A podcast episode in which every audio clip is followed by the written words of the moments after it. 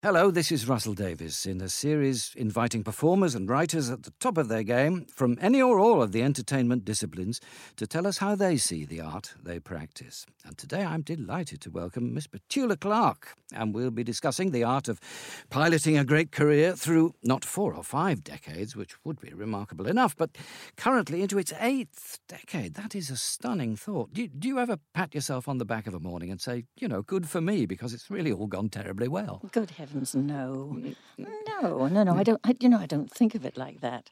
It's you know, I, I just get on with it. Really, you know, it's it's day to day living. That's what it is. And it's always been the same. I suppose you were born almost into it and. Uh, carried on that way. Well, I don't know if I was born into it, Russell. You know, I, I, you know, I come from a very sort of ordinary mm, family with no connections, no influence, no money.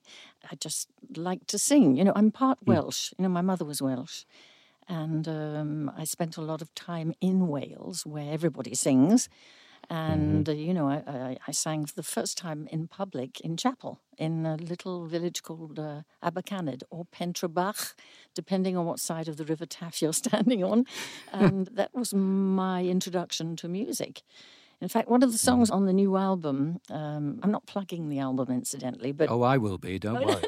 no, but it just so happens that one of the songs um, on it is called Reflections, and I wrote the lyric for it, and it talks about the beginnings of my career, which were really in, in Wales. Mm. Your father would have liked to have been an actor, isn't that right? Oh, yes. My father was um, a very good looking man. He was a sort of Errol Flynn double, if you like. I don't know if any of your listeners remember Errol Flynn, but he was kind of handsome with the moustache, you know, the look of the day. And he was a sort of cross between Errol Flynn and Ronald Colman. He had always wanted to be an actor and was never allowed to. Uh, his parents thought it was a rather sort of mm, disgraceful profession. Uh, I'm sure a lot of people think so still. I don't mm-hmm. know. Anyway, he wasn't allowed. So when I came along and showed a bit of talent, you know, I could sing a bit um, he decided that he wanted me to become something. But I mean, he had no way of doing it. But he was in the army. I sang for the troops, and little by little, it just went on from there. Well, talking of singing a bit, there were one or two technical advantages you always had, weren't there? For example, and this shows up from your very earliest recordings onwards, you always had a very true voice. I mean, there are lots of interestingly textured voices in the world, but not all of them have the sureness of pitch that you've always had. Well, you know, Russell, I think the, the basics that you have to have to be able to perform, you have to have good pitch. That means singing in tune, and that's the you have to do that, mm. and a sense of tempo, a sense of rhythm, and I had both of them. I've read that you don't practice much in the theatre, for example. There'd be all kinds of warbling going on backstage as the other principals warmed up their voices, but you never needed to do that. No, I was in LA recently for the um, Grammy Museum and did a thing there. And it was sort of a bit like the actor's studio, you know, they interview you and then you have question and answer with the audience. And Richard Carpenter was there, you know, Karen and Richard, and I know Richard quite well. And the interviewer asked me if I warmed up, and I said no. And I felt rather guilty about it. As you say, you know, when I was doing Sunset Boulevard, for instance, on tour, I would hear the the other singers warming up, la la la la la la la la la la la la la well that stuff, and I was doing my makeup, and I thought, well, maybe I should be doing this, you know. And I really don't know how to do it. And then Richard, who had seen this interview, came up to me afterwards. He said, You know, Karen never warmed up. He said, You know, either you've got it or you haven't. you know? mm-hmm. So, yeah, I think that's true. To be honest, I can confess this now that my first song when I go on stage is my warm up. So that's that's mm. when I'm doing it. I do it right there on stage.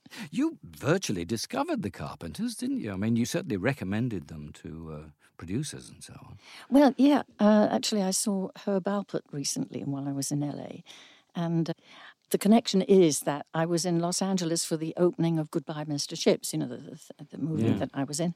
And there was a dinner afterwards. And, you know, when the music, dinner music is good, I can't concentrate on what I'm eating. And if the music is bad, I can't concentrate on what I'm eating. So um, the music was good. There, there, was this group playing, and, and I thought, well, I got to find out who these people are. So I got up from the table and, and went over, and there was this guy playing piano and this girl singing behind her drum kit. And I went over and I said, You know what? You are really great. My name's Petula Clark. And Karen just went, "Hey, man!" she was a real kind of, you know, muso type girl. And she said, yeah. "Hey, man, Petula Clark." When anyway, I said, "Listen, no, that's not important. I just want to tell you that you're great." and I'm going to have a word with Herb Alpert about you. So I went over to, to the table next to mine and I said, Herb, you've got to listen. You've got to listen to these people. And the next thing I knew, of course, uh, I guess maybe a month or two later, they'd made their first record. So, yes, I'm very pleased to say I was responsible for that. Well, there's no better indicator of the way you're still moving on now than your recent CD titled Lost in You. You must be pleased at the way that turned out because it's surprised people so much, the style of it has. John Williams, this is not the American John Williams, okay? Mm-hmm. This is our John Williams, a charming Englishman. And I had worked with him before in the studio. And we went in, and the first song we did was a song called Cut Copy Me, which I absolutely adore. And it was sort of different for me. And I just went in and did it. There was no trick to it, you know, I just went in and sang it. And it turned out very well. It was a good mix, and we put some little effects on it. And then John said, Well, why don't we go in? It was actually Sony who said, Let's go in mm-hmm. and do some more. And we just did there was no kind of master plan behind it, and there was nothing like, oh, let's try and make her sound contemporary, because that doesn't work. But it does have a kind of hushed atmosphere about it that unites the new and the old songs that are in it, seems to me. You're right, yes, of course. But that's more to do with this tiny studio we were working in. It was like mm-hmm. a little sort of Wendy house at the end of John's garden and there was a window in it, you know, the studio with a window, and my uh, vocal mic was right in front of the window, and I could see birds and flowers and the cat playing in the garden. You know, this is mm. this is a different feel. I don't know if that had anything to do with the way the record sounds, but it was intimate, working with young musicians who had no vision of what I should sound like. They just recorded me, and uh, mm-hmm. it's just worked. You know, don't try to figure out what magic is. You know? but no, don't ask the question. No, don't That's ask right. the question. Yeah. Right. Well, I know that temperamentally you're never anxious to rush back into the past, but some things are inescapable, and one of them is your huge hit "Downtown," which re-emerges here in a quite different guise. Although the the lyric has stayed the same, hasn't it? Well, you know, I didn't want to do it. You know, John said, we need to do some covers. And so, you know, we did Imagine, which, you know, I had a reason to do that because of John. Uh, we had Crazy, which I absolutely love. And then he said, Why don't we do Downtown? I said, No, no, let's not touch it. You know, everything's been done to Downtown. You know, I have re recorded Downtown a couple of times. Leave it alone. He said, Oh, okay. And I had to go to Paris to do something. And I came back couple of days later and I went into the studio and and John said, uh, "Sit down, have a listen to this." You know, and he pressed the button, and he played this track. I said, "That's that's that's very nice. What is it?" He said, "It's downtown." I said, "You are kidding, aren't you?" And he said, "No, no." He said, "Just get up and sing it," which I did, and it was the most extraordinary experience. It was like singing a new song. The tempo is different, the feel of it is different, and it just made me sing it a little differently. And, you know, I never thought in any case that Downtown was a jolly song, you know, about going out and having a good time. There's always an image going on in my mind when I sing. And, you know, if you listen to the lyrics, you know, it's when you're alone and life is making you lonely, you can always go downtown. It's talking about loneliness, in fact. And on this yeah. version, you really sense it. And I think it's very beautiful this way. Yes. It's a far more intimate and perhaps involving song than, than ever it was before, it seems to me. Yes, I, I confess I haven't sung it yet on stage. ah, yes. I did a, a, UK tour recently, and, you know, I did quite a few of the songs from the New Sea on stage, and they work very well. I don't think I'm quite ready to do downtown that way on stage. People who come to see me and they want to hear the old songs, uh, you know, they want to hear them the way they're used to hearing them maybe mm, I'm going to Australia soon. I might try it out over there. it's funny, isn't it, how some songs speak to one artist who can see all kinds of things in it and find new things in it, as you have, but but not to another. Do you know Frank Sinatra's Downtown? It's a very ill-tempered performance. Yeah, I was in the studio when he was recording it, actually. Yeah. Really? Yeah. Were you? And we both knew that it wasn't working. And uh, he was a bit cross with the whole thing. well, he was because he actually inserts sort of uh, noises Yeah. to signal his distaste for it. I don't well, know. you know, some songs don't swing. You know, Frank is sings swing very well. You know, he ne- never sang rock and roll or whatever you like to call that. You know, and downtown is da da da da da da da. da, da, da, And he was trying to da da da da da da da da da da. You know, and it does- it just doesn't work. Anyway, we went out. We went out afterwards and had a very nice dinner. So In general, did Tony Hatch happen to write the kind of melody you liked from the start, or did he sense what you liked and, and write that sort of thing, especially for you? Which way around did that work?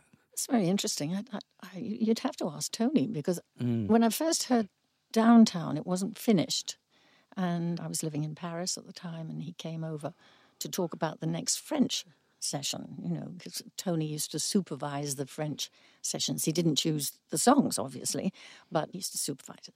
And I recorded everything in London anyway. All the French performers were recording in, in London at the time because it was so much better in London you know, Serge Gainsbourg, Johnny, Johnny Hallyday, all the people, they all used to record there. Anyway, Tony came over to Paris to talk about the next session in French. And we were having a cup of tea, and he said, You know, you really should record again in English. And I said, Well, you know, find me the song and I'll do it. And he played me Downtown on piano. He didn't have the finished lyric, but I loved the melody, I loved the idea. I said, I'll do that, you know, finish it and let's do that.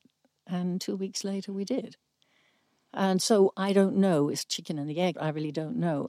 I'm not sure that he actually wrote it for me. Some say that he wrote it for a, a group. Um, but in any case, it finished up with me, and um, I loved it right away.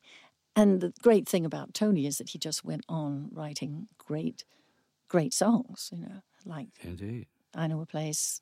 We got the Grammy for Downtown, and uh, next one to I Know a Place. And then, you know, Don't Sleep in the Subway, uh, Couldn't Live Without Your Love, all those great songs. I would imagine, and this is only my theory, that if you needed examples of how to go your own way in the choice of material and how you were going to do it, there were a couple of musical friends you had in France who absolutely went their own way, two, two very different men. Jacques Brel, one of the famous Belgians, of course, and Serge Gainsbourg, who, whom you've mentioned.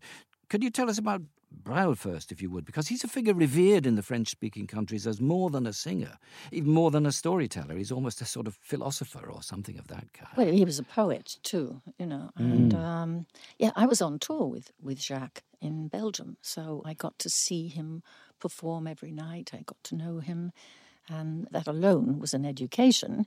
And he, at the end of the tour, he gave me a song. So, yeah, I mean, Jacques is is still, uh, you know, an icon for, for everybody, really, not just in his own country in France, but for the rest of the world. In fact, I've just uh, recorded "If You Go Away," you know, the Rod McKuen version of "Ne Me Quitte Pas." Um, I still think it's better in French, but you know, there you go. Um, and agree with you. yes, we won't tell Rod. Um, no, right. and of course Serge Gainsbourg, whom I met again in the apartment in Paris. He came to see me about a song that he had written for me, and he was very, very shy. And so was I, because you know I adored him anyway, well before all the the Gainsbarre happened. I'm surprised to hear he was shy because I think we rather ran away from him at the time because he looked so louche and his, his taste for sexy songs seemed un English at the time. Yes, but this was before that. You know, he really changed his image. And when I met him, he wasn't yet Gainsbarre, you know, which Yeah. yeah, uh, he was Serge Gainsbourg, you know. and um, I loved his voice. He was always a bit strange, but I liked that, you know. And uh, he came to the apartment to to sort of sell me a, a song, and we were very shy. So I mean, he wasn't saying much, and I wasn't saying much. So I thought, hmm, uh, would you like something to drink, Serge? How about a cup of tea? And he turned that down, uh, of course. Uh, I said, How about a beer? Oh, oui, une bière. So I brought a beer in and he put it on the piano and spilled it into my lovely little grand piano. And that's not good for a piano. No, no. He was absolutely devastated. And he went back to his publisher and he said, Well, that's it. You know, I've lost this one. You know, she's not going to do the song. But I did. He wrote several songs for me and uh, I had a few hits. Um, but, you know, I wasn't one of his ladies, shall we say. Right. But you, did you write with him at all? Because that's an underrated aspect to your career, because when you add them all up, you've written quite a lot. Is that an extra Yeah. buzz to see a song of yours take off? Oh, well, of course. Um, No, I was writing with um, somebody called Pierre Delanoë, who was really, truly one of the great lyric writers. And I wrote a song called Que fais-tu là, Petula, which is a kind of play on my name, and it mm-hmm. became a huge hit. And, and he wrote the lyrics, the French lyrics for oh, This Is My Song, C'est Ma Chanson.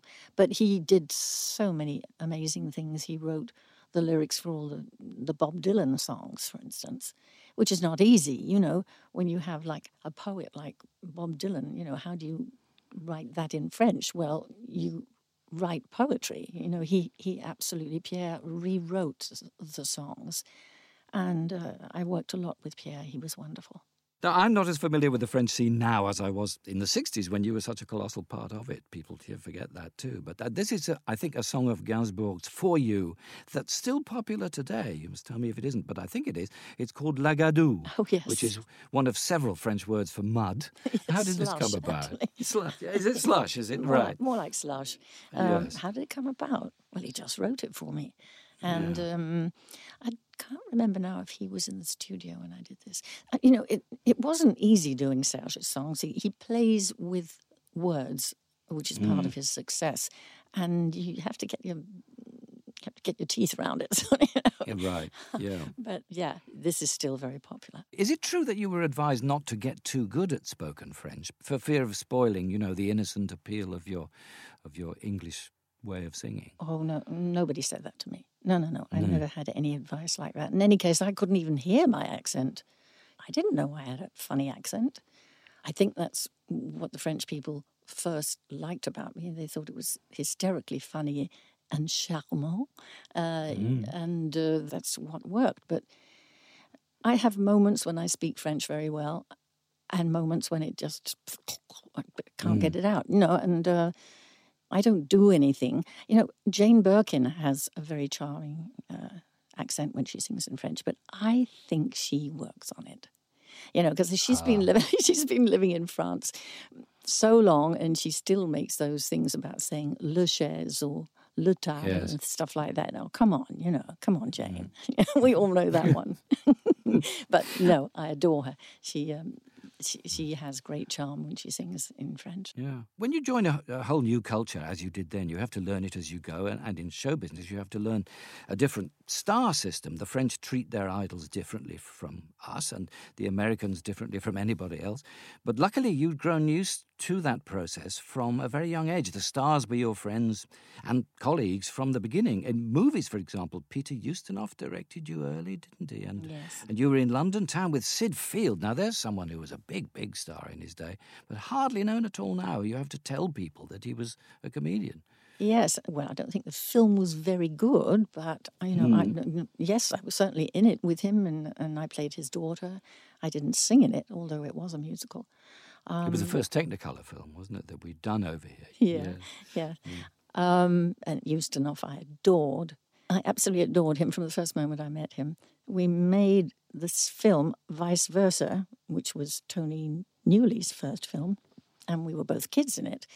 In the studios, Olivier was making Hamlet, and he had these big notices up on, on the door saying, no visitors, stay out, and all that kind of thing.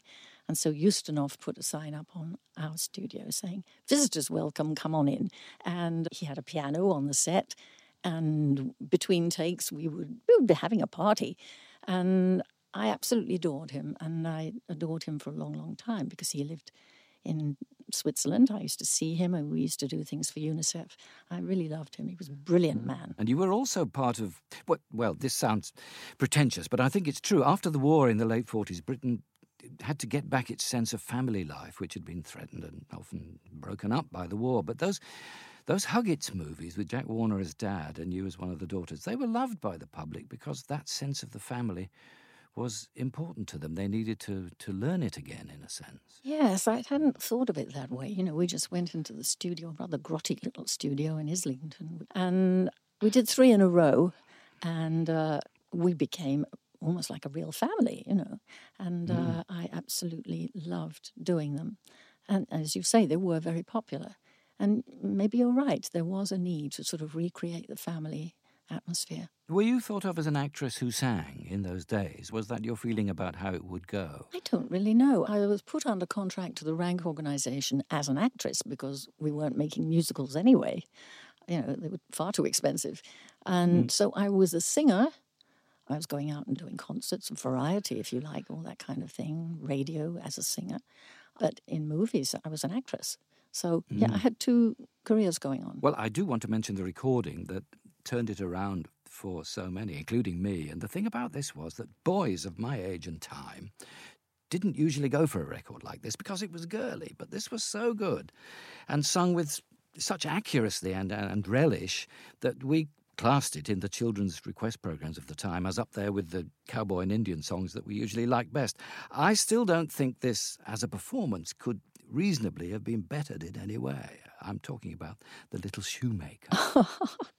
Oh, that's rather sweet. and there was something prophetic about that as well because it was, of course, a French song by it origin. was, it was. Yes. Le Petit Le- Cordonnier. Le Petit Cordonnier, yes, yes. I didn't know that at the time. No, I Did didn't you? either. No. No. but how did you get to be such a finished artist as that by the age of what, 21 when you recorded that, I think? Was I? It's just perfect, I think, as a I don't know. I'm terrible at dates. I thought maybe I was younger than that, but you, you're probably right. Mm, I don't know. You know, I just always loved singing. You know, making records was a bit difficult at the time. You know, it, it's so different now. It's a very relaxed kind of thing now. But going into a recording studio in those days was quite quite scary. Who were your musical directors? Do any names stand out in those days, or is it a bit of a blur? I don't know if that was Peter Knight at the time, whom I adored. Malcolm yet- Lockyer you made with some, didn't you? Right, right, right, yes. right. But you know, the whole process was so. You know, you had live musicians, of course. You know, uh, there was no trickery. You just went in and recorded live with the orchestra, um, and we were not allowed to go into the control room because there were gentlemen in, in white overalls standing up at the controls. You know, you weren't allowed in there, like scientists in there. So it wasn't exactly relaxed. But, you know, the whole business of singing, you know, really the best part about being in this business is the performing. That's what I like best. You'd recently made the movie The Card with Alec Guinness because although your film career was a sort of stop start thing across the years, wasn't it? It was when you did make one, it was everyone a coconut, wasn't it? Because you always had these tip top leading men. Guinness was absolutely tops at that time. Mm, Yes, I had one or two. Wilfred Pickles wasn't exactly top, and, and Richard Hearne, whom, I liked. But Wilfred Pickles had his wife sitting there, Mabel, by the camera when I was gosh. doing my close ups, and she would time how much screen time I had. You know, she, yeah, it was a bit like that. Mm, um, That's like. George Formby and Beryl, isn't it? Maybe, yes. But mm. yes, of course, Alec Guinness was wonderful. But, you know, it was on and off. You know, I was a contract artist, so I'd sometimes get the call on a Friday saying Petula needs to be in the studio on Monday. And I didn't even know what it was. You know, I'd turn up and just do it. You know, mm. I Know Where I'm Going was like that too. Yes. You know, it was a small role in a, in a quite a good movie. And then much later, of course, you've Peter O'Toole in Goodbye, Mr. Chips. Mm-hmm. And, and surely topmost in the musical sense, Fred Astaire Yeah. in Finian's Rainbow. Was that Fred's last musical? It was his last dancing musical, anyway, I think. Yes, it was. Yeah, and uh, he he was very concerned about it. He didn't think he was dancing well. Um, he was a perfectionist anyway. I adored Fred. I mean, we got on really well. He and Francis Coppola, who directed it, we were like the three musketeers. I mean, we we were together all the time. We were shooting out of doors a lot. Almost all of uh, Finian's Rainbow was shot on the back lot at Warner Brothers apart from the scene, you know, the dance scene, uh, the love scene, all, all that, that was done in studio. But the rest was done outside, and it was very hot, very difficult to do. And uh, the weekends, uh, most of us would just disappear into our air conditioned homes and recuperate. And Fred stayed at the studio. Fred lived in the studio the weekend, slept in his dressing room, and worked with his choreographer because he was you know, not so sure of himself anymore as a dancer.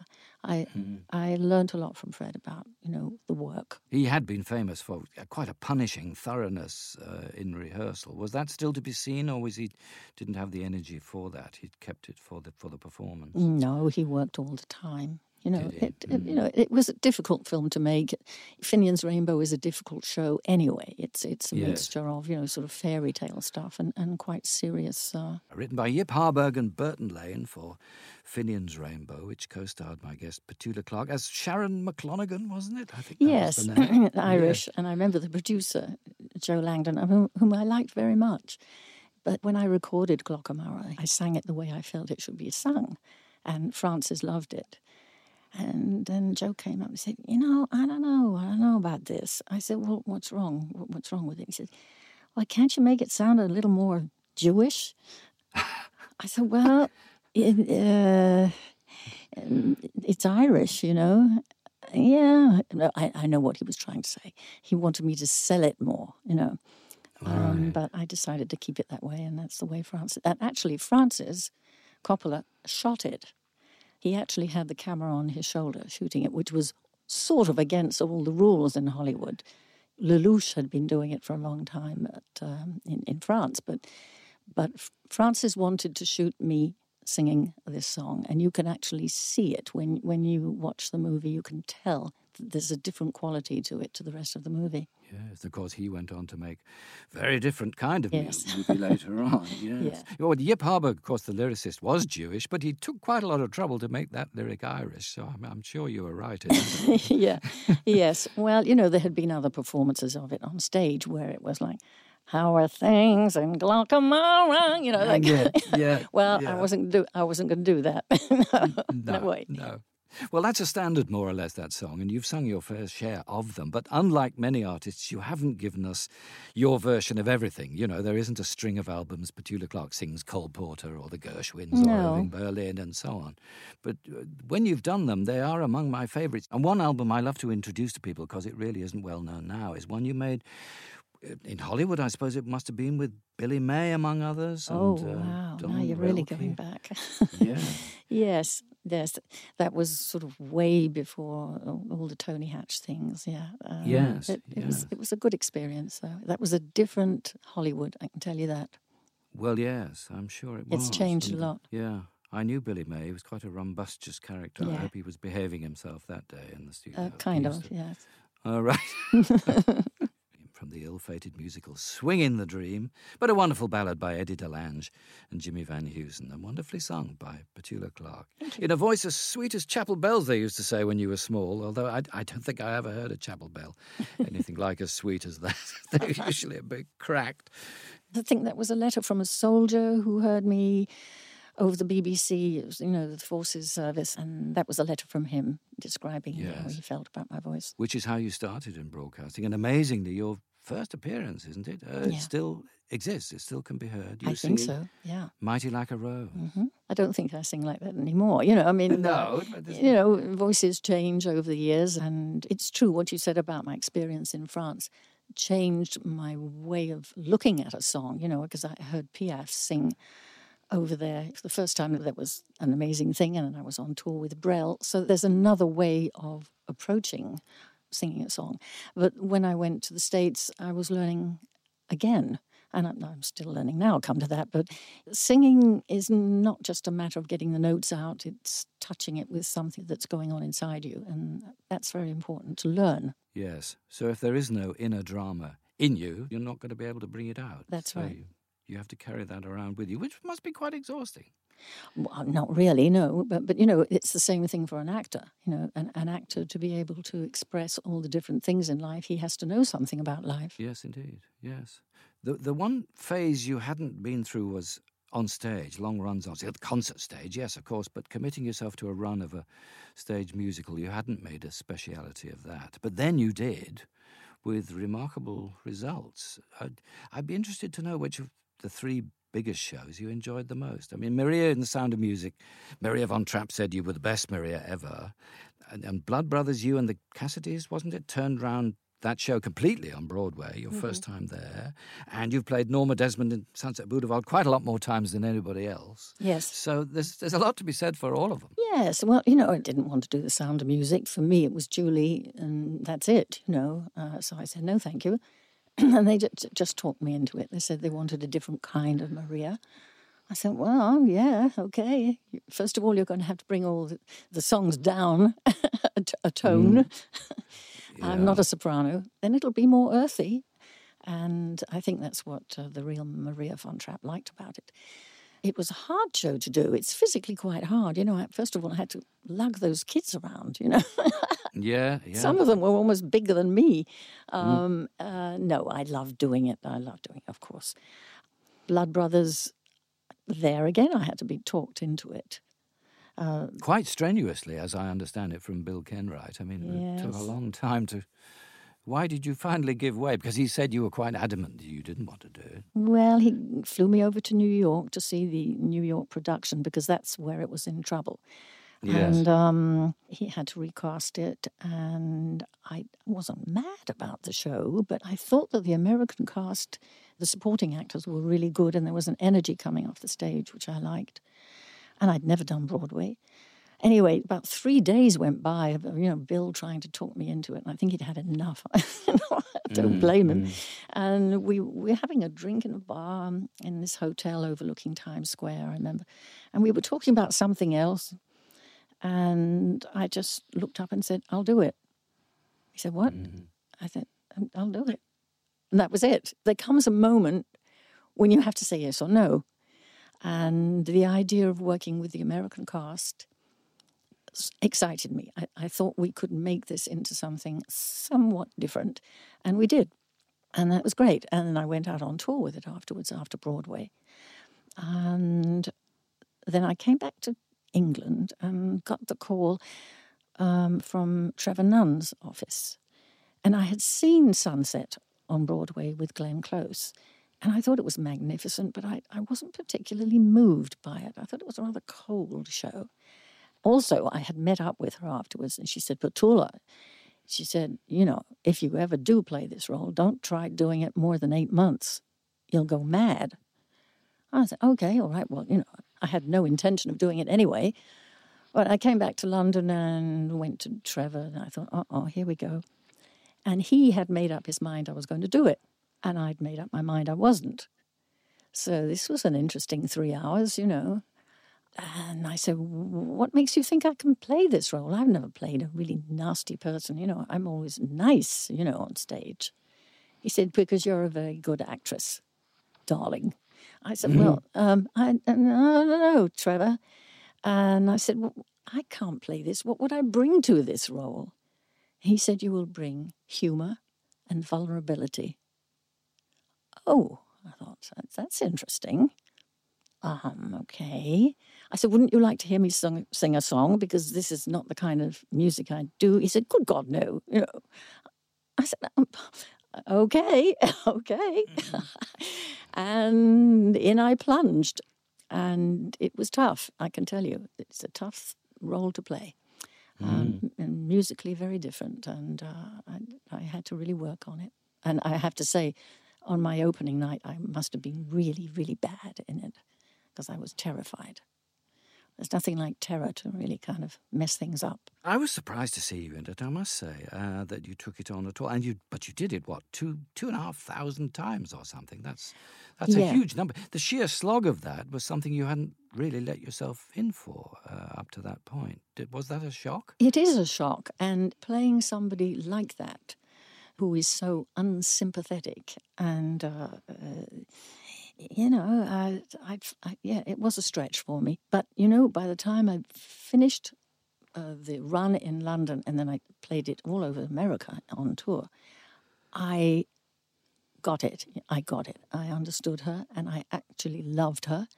And I played her with a kind of love underneath. And the last scene where she comes down the stairs, oh, you know, even those of you who didn't see the show, you remember the, the thing where she comes down the stairs and she's mad. You know, she shot, yes. shot the leading man, on, mm. and and she thinks that all the reporters are there. You know, because she's f- there for her big close up of course, they've come to take her away. Um, I played it totally differently at the end of the American tour. I played, I took her back to being 16 again when she was a great star because they keep talking about her as being this wonderful, beautiful star, but we never see her mm. like that in the show. You know, she's turned into this weird dragon person. So I took her back. So she comes down the stairs. I'm ready for my close up, and mm. you know, it's it's I think it's interesting, actually. I, I don't know if Andrew ever saw me do it that way, but that's the way I did it at the end. Well, we're getting to the end, sadly, but I wanted to ask I don't suppose I shall meet anybody who has sung more than you have or knows more about songs and the way they work, both for the performer and for the listening audience. What, what are your feelings about songs at this point in life? What do, what do they mean to you and, and humanity in general, if you like? Well, singing is an essential part of my being, if you like. I can be sort of feeling lousy or having problems in my personal life or whatever backstage, and I get on stage and I have great musicians, great audience, good sound system, and there it is. It's wondrous, actually. I don't quite know how to explain it because it's a very personal experience. It's very sensual and sometimes almost touching on religion. It's very important to me. I don't know how it works. I can't explain it to you, but there it is. And the songs, of course, are important because it's in the songs that you're able to say what you want to say. That's why I'm doing a lot more writing myself. And um, what's going on in the world? Well, I see it just the way everybody sees it. It's tough. And in some small way, I try to do something about it. And um, I have my own private ways of doing things. You know, I'm involved with several different what we call charities, but um, different things. That's a part. But when I'm on stage, I try to help. I try to communicate with people, and I think they feel less alone in their everyday trials and tribulations. And we all have them, you know, we all have them. And we have to deal with them. And uh, I try to help in my own small way. Nobody had the same name as Petula Clark. And she still sounds new. Petula Clark, thank you very, very much indeed. Thank you, Russell. And Thanks too to my producer, Sarah Cropper. This was a Wise Buddha production for BBC Radio 2, online, on digital radio, and on 88 to 91 FM.